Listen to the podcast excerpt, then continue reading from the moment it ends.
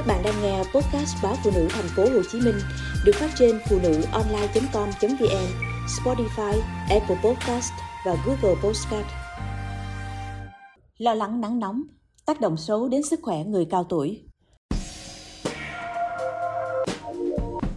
Chống chọi với nhiệt độ tăng cao đang là khó khăn ngày càng lớn đối với người già và những người làm việc thường xuyên ngoài trời. Người dân có cảm giác như đang tiến gần đến giới hạn khả năng sống sót khi những đợt nóng ngột ngạt nhấn chìm nhiều nơi. Tại Singapore, các nhà nghiên cứu về khí hậu rất lo lắng về tác động của nhiệt độ đối với những nhóm cư dân dễ bị tổn thương khi mùa khô năm nay dự kiến kéo dài đến tháng 10 do El Nino. Trong khi đó, các căn hộ cho thuê của nhà nước Singapore thường không có máy điều hòa không khí. Mặc dù nhiệt độ cao, ảnh hưởng đầu tiên là với những người phải thường xuyên làm việc ngoài trời, nhưng các chuyên gia vẫn cảnh báo cần quan tâm nhiều đến người cao tuổi vì khả năng tự điều chỉnh nhiệt độ cơ thể của họ đã kém đi.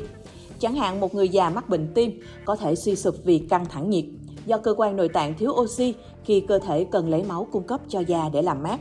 Một số người ở viện dưỡng lão đã bị chuột rút, co thắt cơ khi trời nóng hơn. Bệnh nhân được điều trị bằng chườm lạnh và các bài vận động.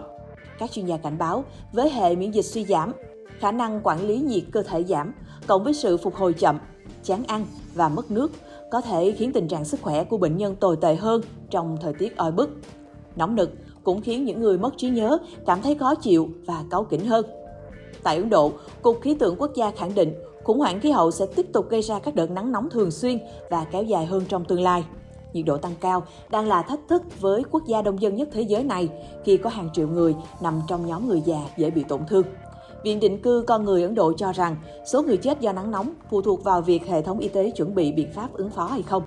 Nếu không có đủ các dịch vụ khẩn cấp, sẽ dẫn đến nhiều ca tử vong.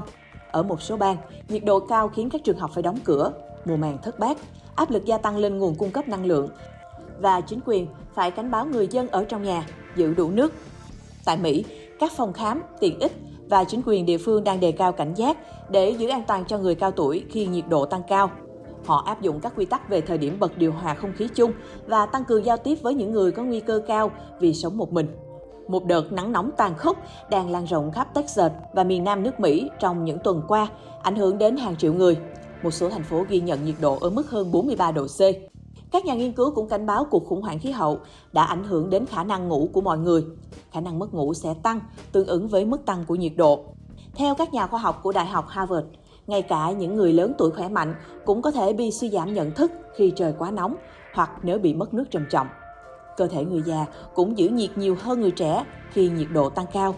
Các tuyến không tiết ra mồ hôi, tim cũng không lưu thông đủ máu, dẫn đến có ít hơn nhiệt thoát ra da.